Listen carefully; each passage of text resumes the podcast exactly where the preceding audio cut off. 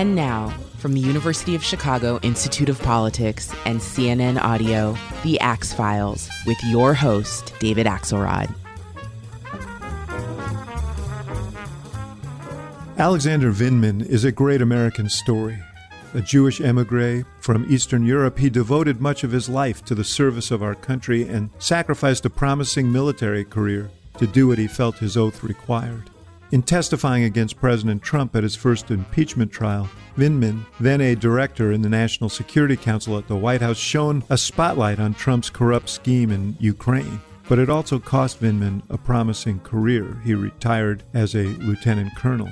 He tells his story in an inspiring new memoir, Here Right Matters, an American story. I sat down with Colonel Vindman this week to talk about that journey Ironically, it was just before President Biden was to sit down with President Zelensky of Ukraine, a meeting that Vindman had hoped to arrange with President Trump two years ago that was at the core of the controversy on which he testified. Here's our conversation.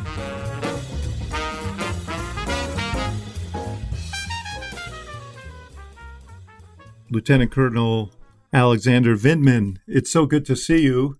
We've seen you, all of us have seen you from afar in your dress uniform uh, before you retired, testifying before Congress uh, in the impeachment trial. We will have a lot of time to talk about that, but but first, welcome, and I, I want to talk about your extraordinary journey to that point and after.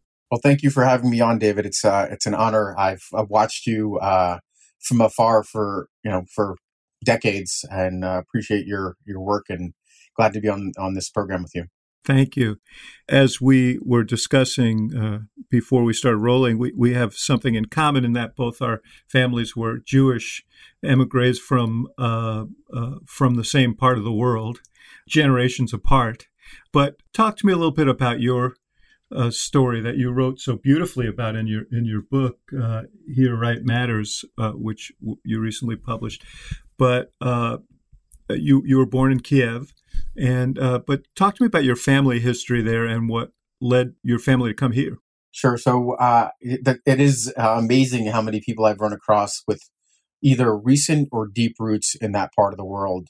I think uh, one thing that we all kind of shared in common was a um, a recognition that the same opportunities that we are able to enjoy here were not available there in different ways. Uh, I think it, seems that with the earlier generations, it was more direct physical threats and, and harm, uh, pogroms and so forth. And mm-hmm. then with more recent generations, it was the lack of access to prosperity, lack of equality. In, in my case, that was a driving force for my father to make sure that he that we had we could enjoy at least the same kinds of um, benefits that he was able to through um, focus and uh, willpower achieve uh, in in his life he and his family, long before you came along, you and your twin brother and your older brother, they faced all kinds of hardship and deprivation and it's pretty amazing. Um, it's uh, to me it, it is something that is hard to understand uh, growing up in the states and not having to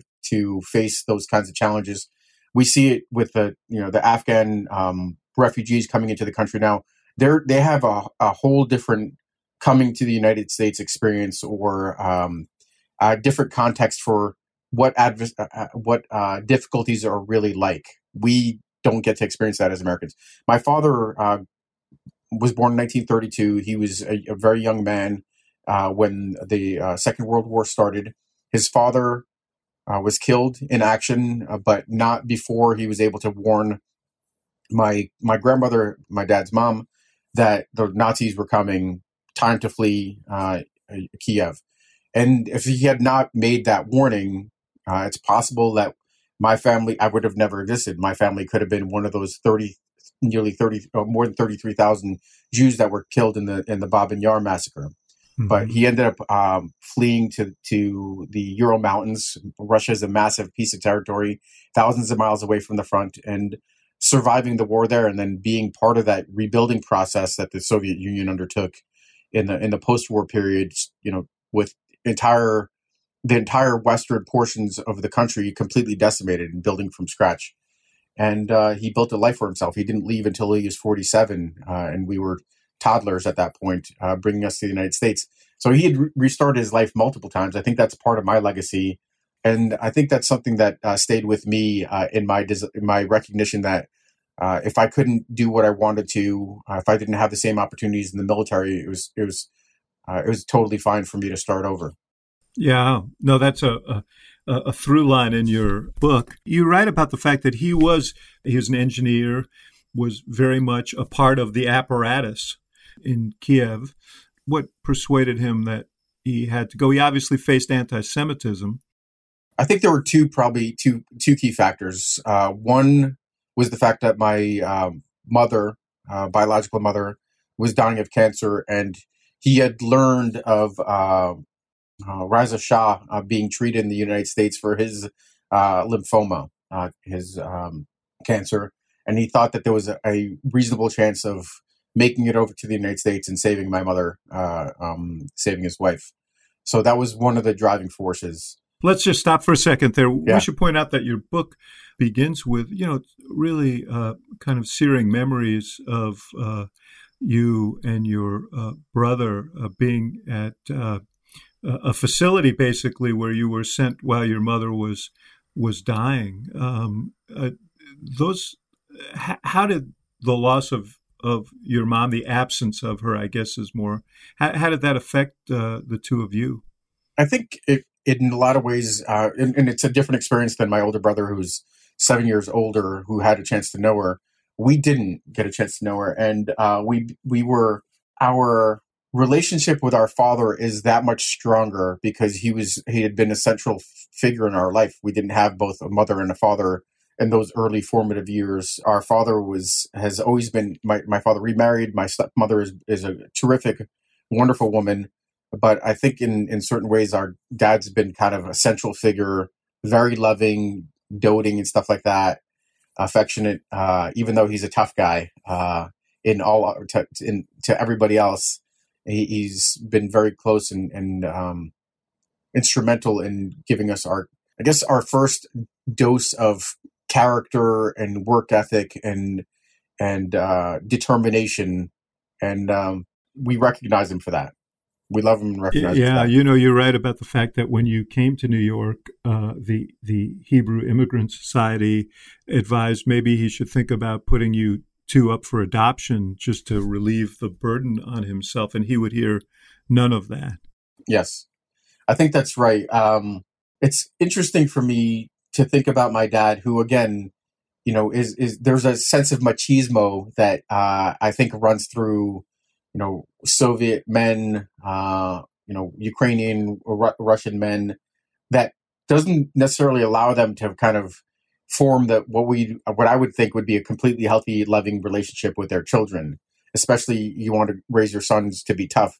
And he was he was he was uh, disciplinarian. He was uh, you know he was firm with us when he needed to be, but he was also very affectionate. And um, I think possibly uh, that was probably because of the loss of of his wife, uh, our mother. Um, that all that love that would have you know been dispersed amongst a kind of a larger uh, family was was focused on his on his kids. I read in your book that you, when you went back in, uh, I guess 2019 to Ukraine, uh, that you visited your mother's uh, grave site. How was that experience?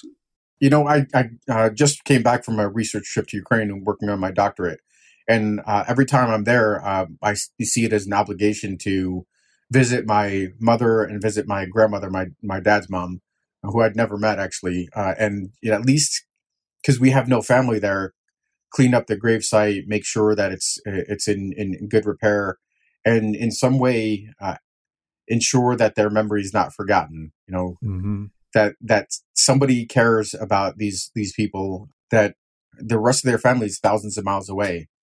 So I, I did I made it a point, you know, on my trip to uh, for the Zelensky inauguration, previous trips to Ukraine to always kind of make it a, a stop and uh, make sure things were in good shape. And that's it's some sort of connection. I guess it's the only real connection we have to that part of the the world. We mm-hmm. grew up mm-hmm. here only in the U.S. only knowing America, but um, it there's a connection to Ukraine in that our, our families are, are you know our parents are my mom's buried there, our, our uh, ancestors are buried there, and those are where our roots are. Mhm. Uh, maybe that, in, in part, kind of shaped my keen focus on the region and um, adds to my understanding of Ukraine and the importance of Ukraine. You mentioned uh, refugees from Afghan Afghanistan. The U.S. Op- essentially opened its arms to Jewish immigrants from Eastern Europe in the late 70s, early 80s, and you came in that migration. How do you feel these Afghan refugees are going to be received now? And as you know, you you know you were you served in a White House that was discouraging of uh, any kind of immigration, uh, including refugees. So, what do you think the environment is that these that these folks will meet as compared to what you and your family saw? I'll be a little less democratic. I'd say they're nativist and hateful towards uh, non non white Americans. I mean, that's just a simple fact. I am concerned about it, uh, about the fact that they might not get a, a warm reception and that society is very polarized. It has been polarized in the past. We know, you know, uh, as students of history, that um, German populations, uh, Irish populations, Italian populations were were uh, reviled uh, when there were surges of, of uh, immigrants at those periods of time.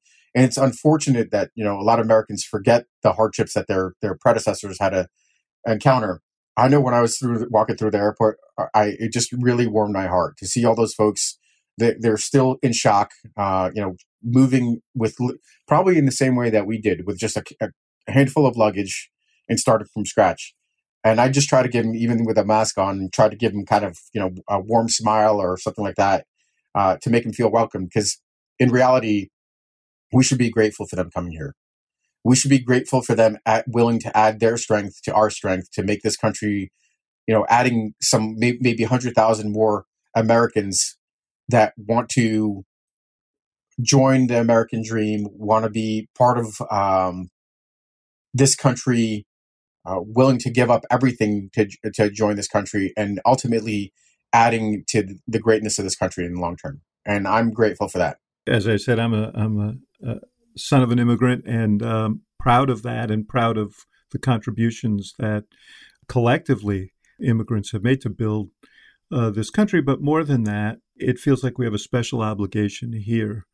And that leads me to a question. And, and tell me what your thoughts were. I, I, was struck in your book, by the way, that uh, you did your exit interview at the Pentagon with General McKenzie, who everybody watched this week uh, describe the operation that he oversaw of evacuation. Uh, tell me what your thoughts were this week about this. I had deeply mixed feelings as as things unfolded, uh, you know, over the preceding several weeks about some introspective questions about whether it was worth it, whether the blood and treasure spilled was, was worth it. And we spent an enormous amount um, of blood and treasure on a conflict that seemingly didn't do anything for U.S. national security. But I think that's a very superficial take.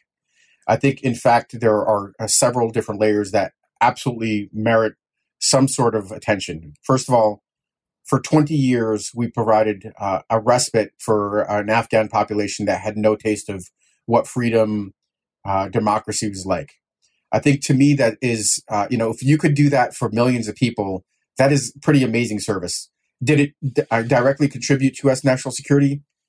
Uh, maybe not. But for humanity, we, we provided a service and the same kind of service that U.S. the U.S. has taken on as a mantle for for generations.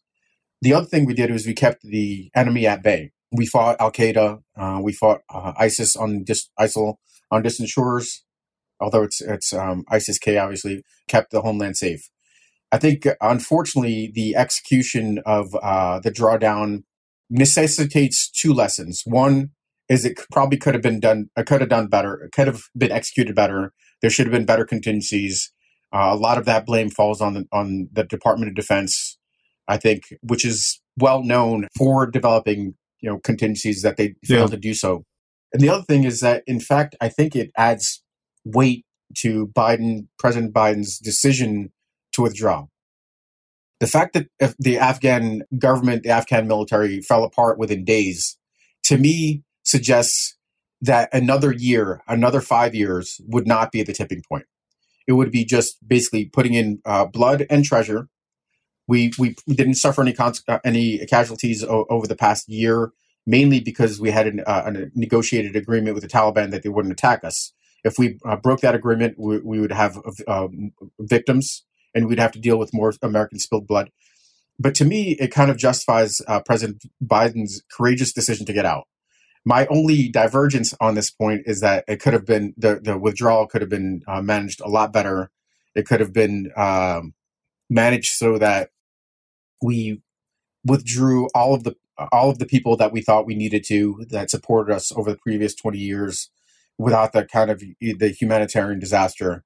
Uh, but other than that, to me, what this does is frees up enormous bandwidth to deal with other challenges that directly press on U.S. national security interests.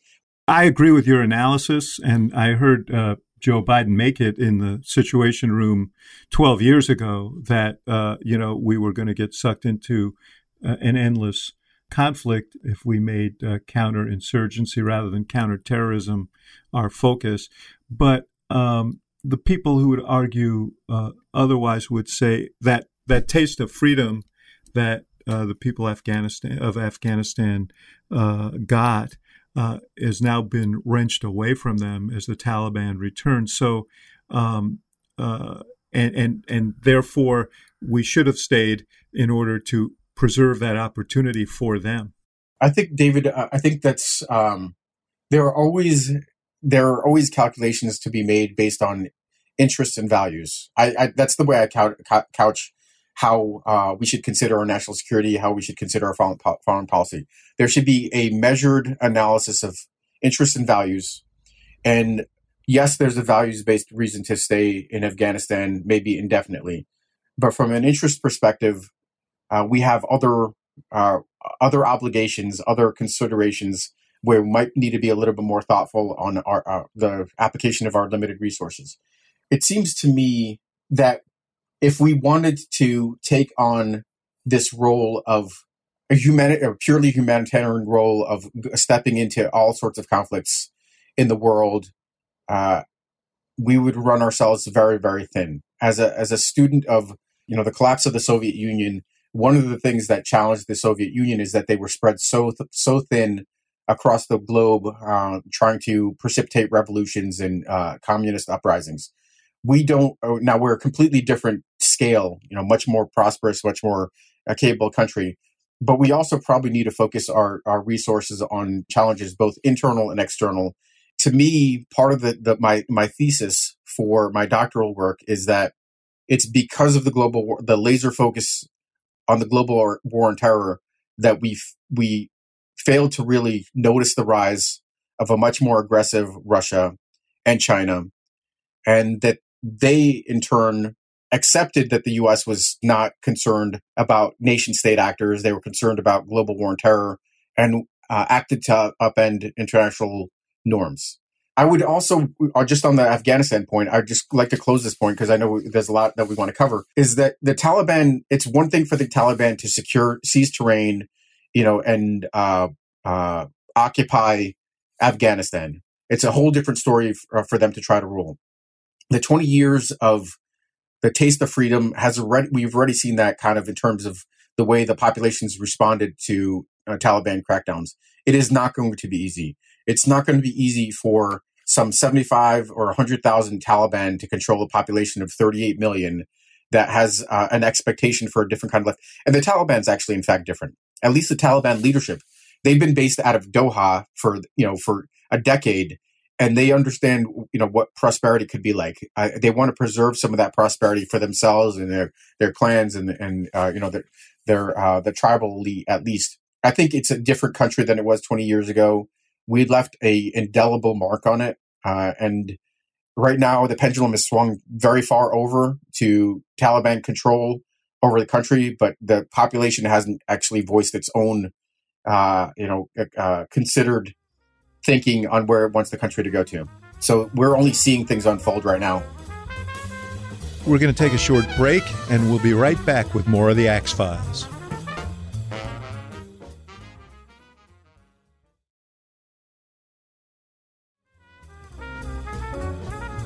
And now, back to the show. you grew up in Brighton Beach in Brooklyn, uh, and you really grew up in an enclave of uh, emigres from Eastern Europe, Jewish emigres from Eastern Europe. What? Tell me about that. What that was like. You know, it's interesting. I, I uh, my father made it a point to extract us from that enclave relatively quickly. You know, we could have grown up like to be Lev Parnases or something like that, frankly.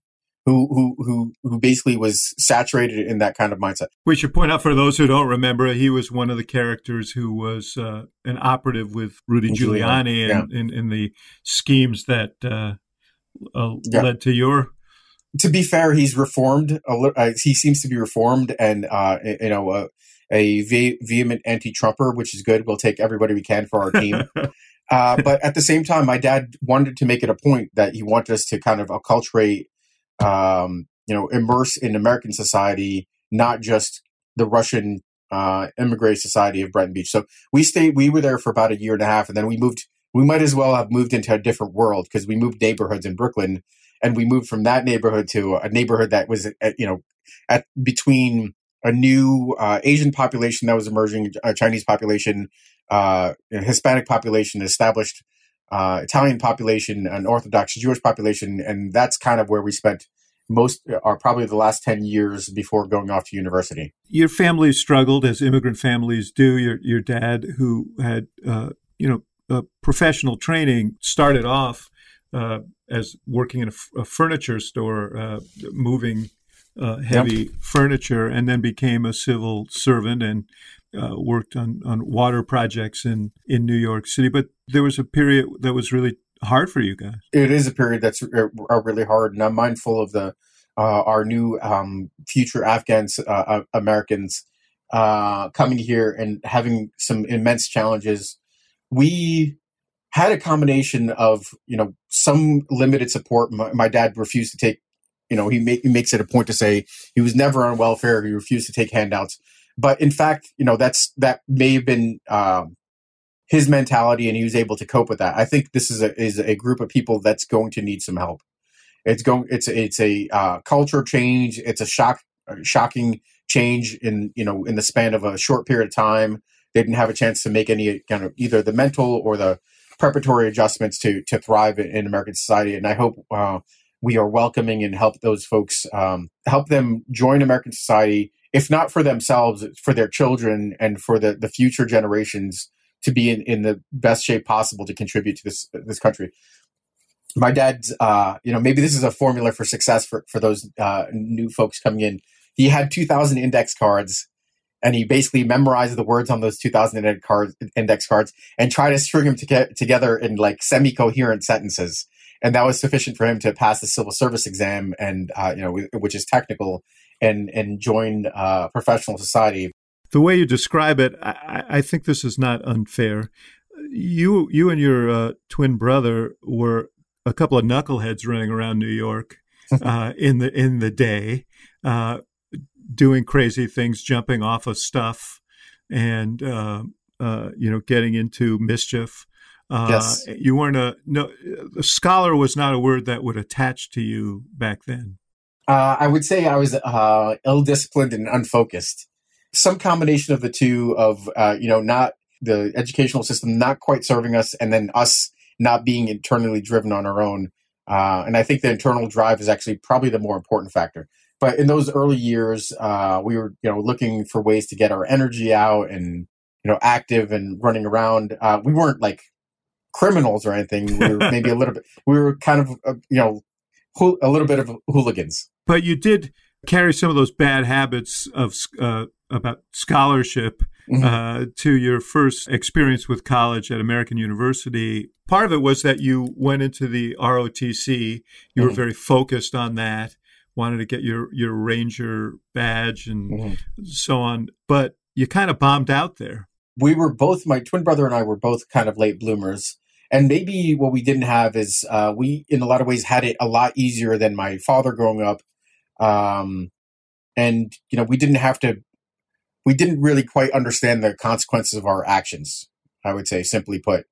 Uh, because of that, we didn't realize that, you know, being non studious, being um, unfocused was going to have some baggage along with it. what ended, in my case, that ended up, you know, I was I was uh, suspended from American University. I took a semester off, and then I had a chance to reflect on, okay, what what can I actually do? Can I achieve any of my goals if I continue on this way? And uh, with that bit of introspection, I realized I couldn't, and uh, I went back to uh, State University of New York at Binghamton, and frankly finished up with a better GPA than all the rest of my brothers, uh, which is good. But who's counting, right? Uh, who's counting? That's right. Yeah.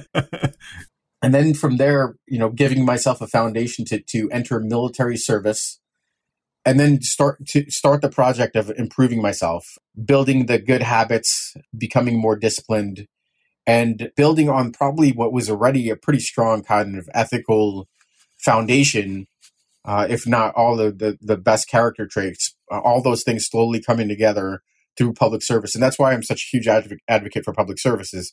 That for me, public service was, you know, kind of a lifesaver. Maybe that's a little bit of an overstatement, but I could have, it, I benefited immensely. I, you know, all those things that allowed me to get to the White House and uh, serve this country originated with uh, public service and military service.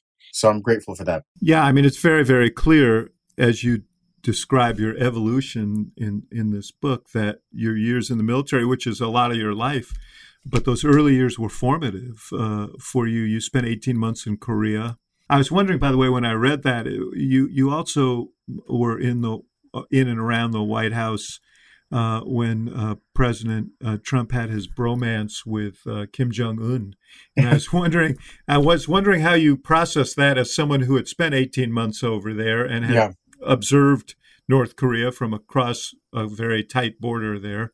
What, what were your thoughts then? There are two tendencies that I've, I've distilled for Trump. One is to poke, is to basically kind of like irritate, to to to to troll. He loves to do that. You know, if if somebody says no, he's going to do the opposite, or if somebody says that's that's not a good thing to do, he's going to do the opposite.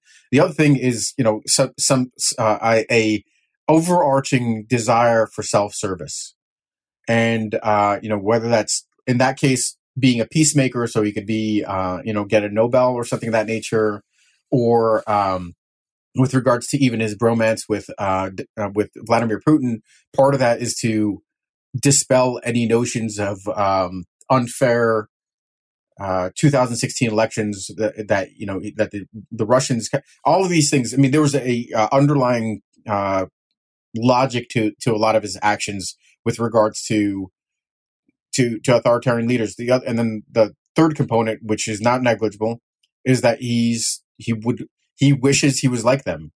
He wishes he had that kind of power. He wishes he had that kind of authority. He wishes that he had that kind of uh, he could command that kind of respect, and um, he couldn't. I mean, he was his own worst enemy. Half measures with regards to his engagement with with uh, South Korea, same thing with regards to uh, you know w- with regards to Russia, with regards to um, the Chinese relationship, and uh, trying to push back on on Chinese economic coercion and all of the things that we've experienced with regards to China, uh, intellectual property theft, um, uh, the the militarization of um, of South China, East China Seas, mm-hmm. all these things he just he, he wasn't able to f- effectively manage. Even though the defense apparatus, the national security apparatus, was trying to implement his strategy, but it's the president's own involvement that tended to upend, you know, the successful conclusion of these enterprises. Yeah, he just couldn't manage him. Did you think his flirtation with Kim Jong Un was? I mean, as you spoke in the councils of the NSA, did you guys look at each other and say, this is nuts? Well, there's a way to rationalize some of these things, frankly, from a, from a national security foreign policy perspective. If you recall, there was a march towards conflict with North Korea. And at minimum, if this was done properly, you could you could ease up on the potential for for outright military uh, conflict. So that could be rationalized. But what you can't necessarily rationalize is the fact that the president sacrificed making progress on denuclearizing Crimea, basically mortgaging uh, a, a security in uh, the Korean peninsula for what amounted to a photo op. Mm-hmm. You know, so if he had done this successfully, he could have traded engagement with Yeah. North Korea for something tangible, but he didn't. he gave Kim Jong Un the thing he most wanted, which was that photo op, that sort of recognition of legitimacy, and got very little in return for it. He made an agreement with the Taliban in 2020, uh, released 5,000 prisoners, agreed to an exit date in exchange for, and he did get something, which was they agreed not to uh, shoot at American, uh, fire on American troops uh, during the period in which he was Right. uh, withdrawing, but could have driven a harder bargain. Clearly. Absolutely. Absolutely. By the way, you see, you saw. Did you see today that the um, the Republican caucus in Congress in the House is being advised by your old uh, uh, boss uh, Mhm. uh, O'Brien, the, who, Okay. who, who was your national Yeah. security advisor, your fi- your last national security advisor, who presided over the negotiations with the Taliban in some form or Sure. fashion as the NSA. Yeah. kind of ironic. You know, it's it's interesting. O'Brien is not a credible figure. Uh, just to- you know, I'll tell you that um, your NSAs typically are very skilled, experienced individuals. Bolton, whether you like him or not, had a wealth of government uh, experience. For He sure. was a hawk, but he he knew his craft. He knew how Yeah. to t- function. O'Brien's claim to fame was that he freed ASAP Rocky from the Swedes. That's how he got that job. I mean, it, it- he he is he had no business in that role. He was not competent, uh, and um, frankly, he was he was a marginal actor. Uh, he was there as kind of a placeholder because you needed somebody in that in that seat. But what what it what it did was basically empowered uh, Secretary Pompeo to to in a lot of ways ride roughshod over uh, you know the rest of the national security apparatus uh, as it as it ran out of the White House. So um, I you know it's hard for me to take anything that O'Brien says ser- seriously. Yeah, it's uh, kind of crazy that he's now the principal advisor to Kevin McCarthy and the House Republicans on this on this issue, which he apparently is. David, I just want to say something. There's something. There's a un, there's a strange DC phenomenon that ex officials, no matter from what administration, because of the, the the title that they held, are somehow kind of still imagined as competent as warranting those positions. That to me doesn't make sense. And in, part of this is is is you know the a media establishment that wants to get somebody on to be able to uh, provide commentary and invites these folks on. That, that shouldn't, I mean, these people should not be considered serious national security experts in any way, shape, or form. So, uh, I mean, that's just a, a little kvetch, I guess. Yeah, yeah, kvetch way. I, that's part podcasting, man. You can do that. You served in Iraq. You were wounded in uh, Iraq. Um, tell me what you took away from that experience. Yeah, I think fundamentally, um, I guess there were probably two things. One is that I'm trainable. Uh, you know, some people, uh, especially in my earlier years, would would have think thought that I'm not trainable. Uh, I'm incorrigible, but um, I was able to learn my uh, my craft and respond in a cool, calm, collected manner uh, under under fire. Um, so that was the first thing, uh, and that's always a question in your mind. You know, when when you're in that kind of situation, how do you how do you respond? And I was, uh, you know, I was I was happy that I I responded the way I would have liked to. Uh, so that's something. The other thing I learned is um, maybe a, a deeper sense of how the regional, uh, how national, how kind of broader issues uh, impacted on, you know, just even a tactical situation. The uh, improvised explosive device that uh, punctured through our armored vehicle was uh, designed, engineered by the Iranians. So there was already kind of like a, a little regional political uh, understanding, and that's that's not something that as a as a young captain that you necessarily think of you know what's occurring at the operational strategic level so i started to kind of expand my aperture on other things that were important and it was a foundation in a lot of ways for becoming a foreign area officer in the army and uh, you know studying uh, understanding all of the inputs to foreign policy and national security this is hugely important because this was the sort of hinge moment in your career when you became a uh, foreign area officer. Foreign area officers are experts in political military operations uh, in specific regions of the world, uh, and you uh, you had uh, a leg up in in a sense because you had some f- sort of language familiarity, but also other familiarity uh, with with Russia and Eastern Europe, and you were assigned to Russia as a foreign area officer. Yeah.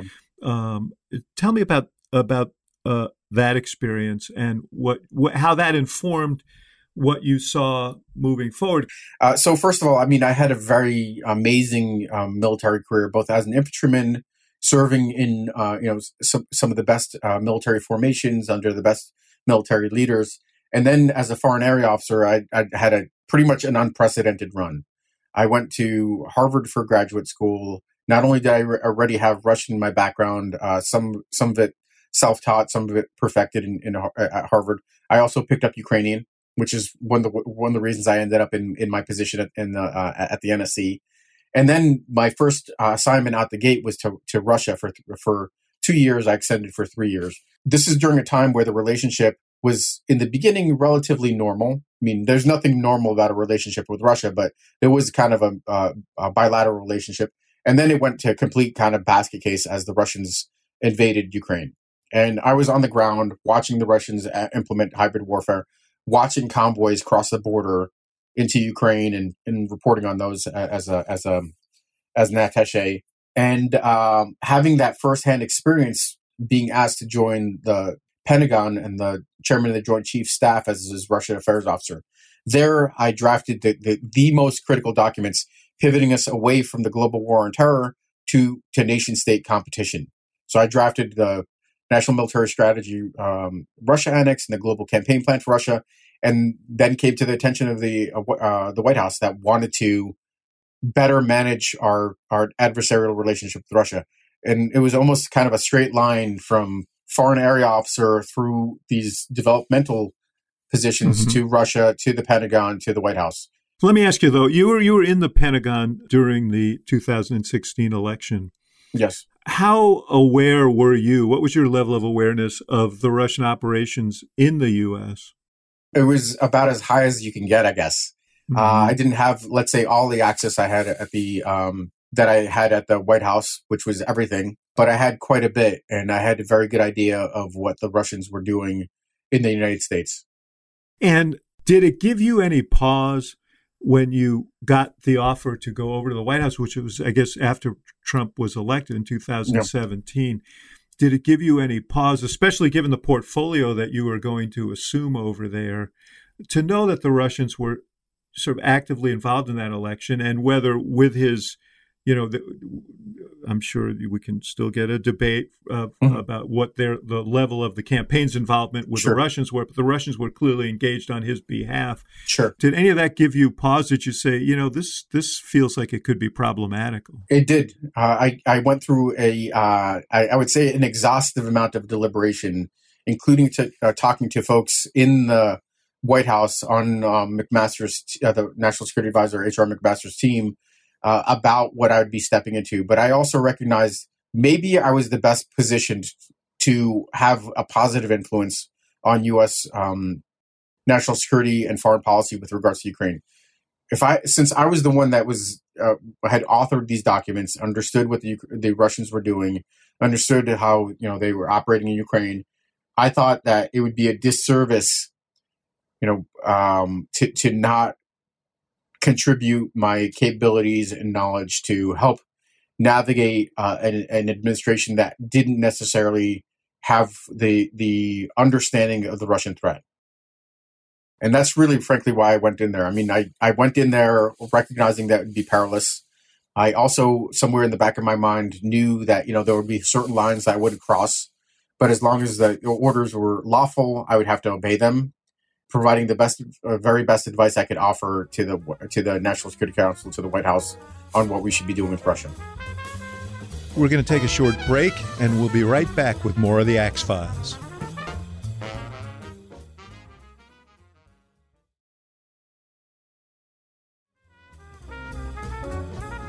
And now, back to the show.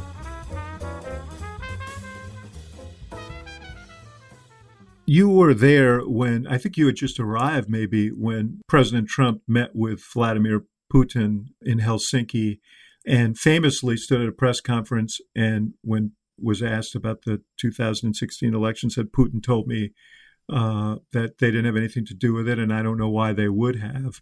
Basically, siding against all of the intelligence community uh, and all the evidence that spoke to the opposite. What was your, what were your thoughts then? Yeah, so that was my first day on the job. I mean, in a way, I wish that uh, Fiona had uh, joked about this. I, I, wish that she had, uh, you know, uh, pretended a faint, fainting spell to interrupt that that uh, press conference that she had joked on on you know a couple of occasions.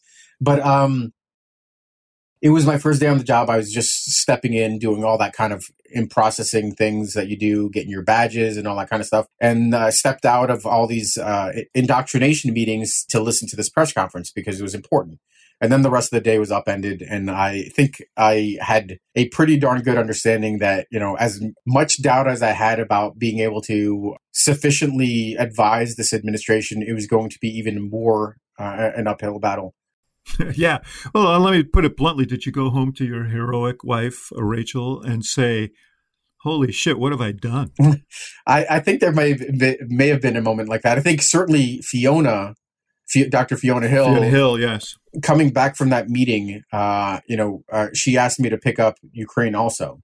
And it's because she, I think she realized that there wasn't going to be as much as we would want to do to push back on Russian aggression Russians, uh, you know, interference in U.S. domestic affairs, and and uh, you know, I had talked through this idea of if we couldn't do it, you know, with regards to our bilateral relationship with Russia, we could do it by hardening the uh, the countries around Russia's periphery.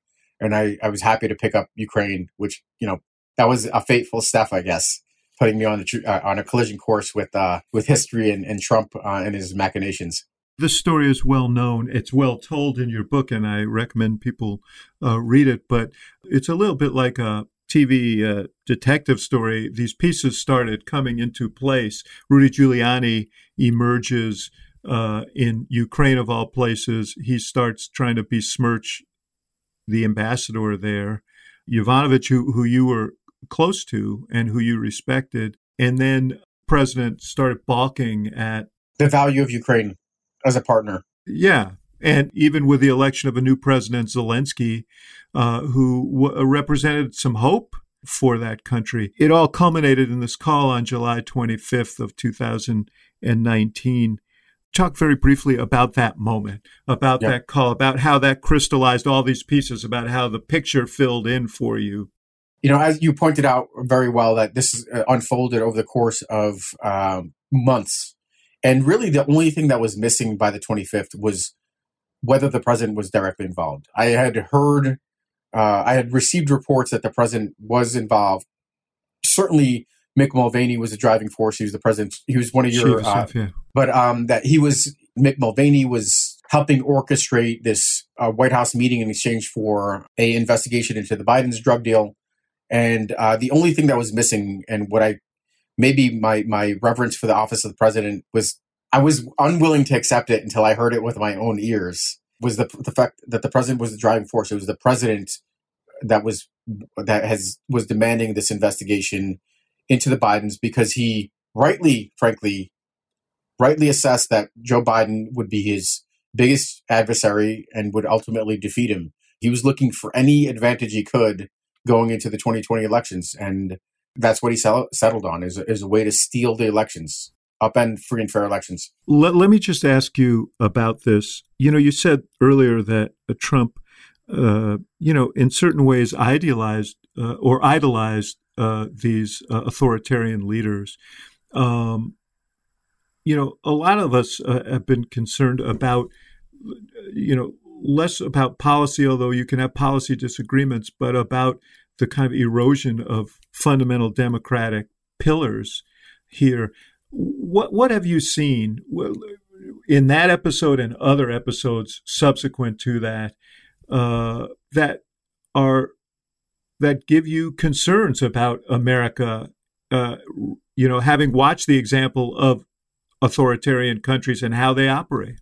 Yes, this is a well-established doctrine from a lot of it actually originating from the Soviet Union that the, the Russians uh, continued to hone and implement. I mean, one of the examples is this idea of casting a doubt over the fact that there is an absolute truth. that there are facts, uh, and that you know, uh, based on facts, you could draw kind of uh, uh, legitimate conclusions. The Russians have been masterful at undermining truth narratives. We, we've seen it play out historically with regards to uh, the where, or, you know, for instance, AIDS originated. They they uh, claimed that it was a it developed in a U.S. lab.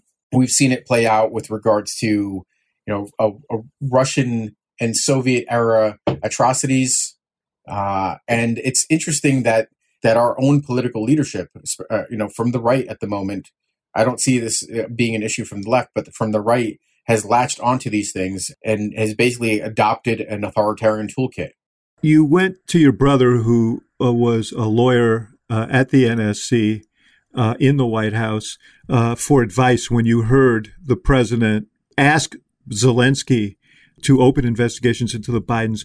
This was at a time when the, Ukrainians were desperately wanting the U.S. to fulfill its uh, obligation to provide, I think, $400 million in military aid that they needed to fight uh, the Russians. And it seemed clear to you that that was that there was a quid pro quo being set up at that moment. Did you know when you went and spoke to your brother and you decided that you needed to report this conversation what you were opening yourself up to? I certainly recognize that this was a, um, a vindictive administration and that there would be a, a, significant risk to my being able to continue on in the White House. But I don't, I don't know if I fully kind of understood because I do, I was doing it behind closed doors in, in official channels that uh, I was going to kind of, you know, completely imperil my my military career. That's something that I didn't didn't quite realize. One one point to your, you know, to the Russian trade craft the Russians, if you recall, in 2014, with regards to Ukraine, they injected this this idea of illegitimate government, illegitimate elections. They did it, you know, months before the Ukrainians conducted their elections. This is the same thing that the president had done as early as the middle of 2020, even before, claiming that the election is going to be stolen. I don't know how that works because he was in power. He was the executive branch. You know how the the the the, the the Democrats were going to steal it when he when he was in power, but he was injecting that just so like this he could try to steal it when he didn't have you know the, the requisite. Of, well, uh, he, he he followed the, you know the deep state narrative that there was this deep state that was and then the insurrection. Of course, he yeah. was willing to go as far as to propel an insurrection, violence on the streets to, to retain power. You called him a useful idiot for Putin. Do you do you believe that there are ties between Trump and Russia? It's ties you know, I mean, you know, there, there's always yeah, been talk about real sure. estate, and there there are there potentially can be ties. I don't, I'm not privy to to that. It, it could seem, you know, based on on who uh, President Trump was, it's it's quite possible. But what I think is to me is telling is that the Russians are just would wouldn't manage him as a witting asset. They just wouldn't do that because the potential for the president to kind of spout off at some point saying, "Oh, I'm only doing this because the Russians have me blackmailed," would be something that would be an enormous risk and blow up right in their face. So the reason the reason I describe him as a useful idiot is that they didn't even have to really work that hard. They didn't have to you pay you know pay him off. They didn't have to uh, entice him with like other things. All they had to do was pander to his ego, you know, pander to his vanity, and uh, you know tell him how good looking he was, how competent he was, how everybody's against, him. and that's how they got him to to do what he needed to, and that's why he's, he's it's a classic useful idiot. Were you surprised at the fact that uh, Trump was acquitted in that impeachment trial? And you seem both wounded and surprised in, in your writing that you know your promotion in the military, that your military career essentially was ended because of sensitivity on the part of the Pentagon. Uh, uh, you know about your profile and how it might be how Trump sure. might react and other Republicans might react. So, with regards to, to his acquittal, uh, it was not a surprise. Um, you know, I was I still kind of had this ideological or not idealistic rather hope that the Senate would do the right thing, but uh, they didn't. They abrogated their responsibility as per pattern, where uh, the party in the executive branch is has never been voted out of uh, uh, voted against in, in these types of uh, events. So there was no, no little no chance. But the consequence of that was a mismanagement of COVID. So the president was emboldened going to COVID, economic catastrophe mismanaged, uh, and then uh, attempted stolen election in which on a second impeachment again the Senate failed to hold him accountable. So to me, the responsibility just doesn't just fall on the president as a bad actor; it falls on the Senate uh, failing to do their job, what we pay for.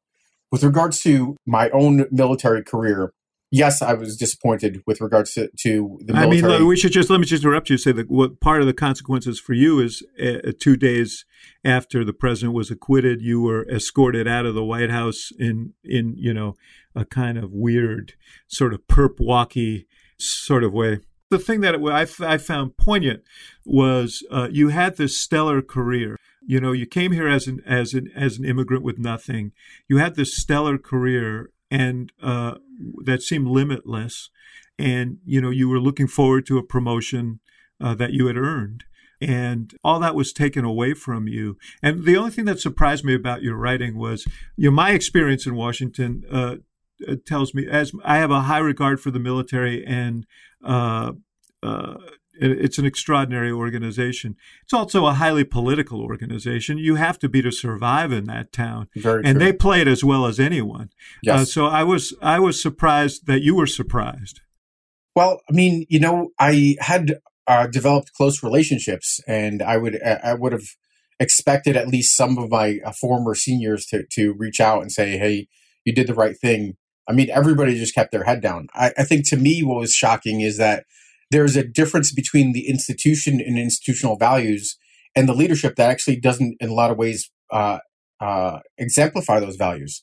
And I think those th- that's kind of borne out in cost with regards to Afghanistan and the fact that you had seniors, you know, for the past 20 years talk about how uh, the, the country was improving and, and, and insisting that we continue maintain, to maintain our mission but uh, it was at odds with the facts. And uh, if any, if it served any interest, frankly, it served their own personal interest of having a, a, successful tenure in their position. That's the part that my own views on the military leadership is that there's probably going to be some sort. I, I, I certainly hope and will advocate for a reckoning and an, uh, uh an assessment of the lessons learned.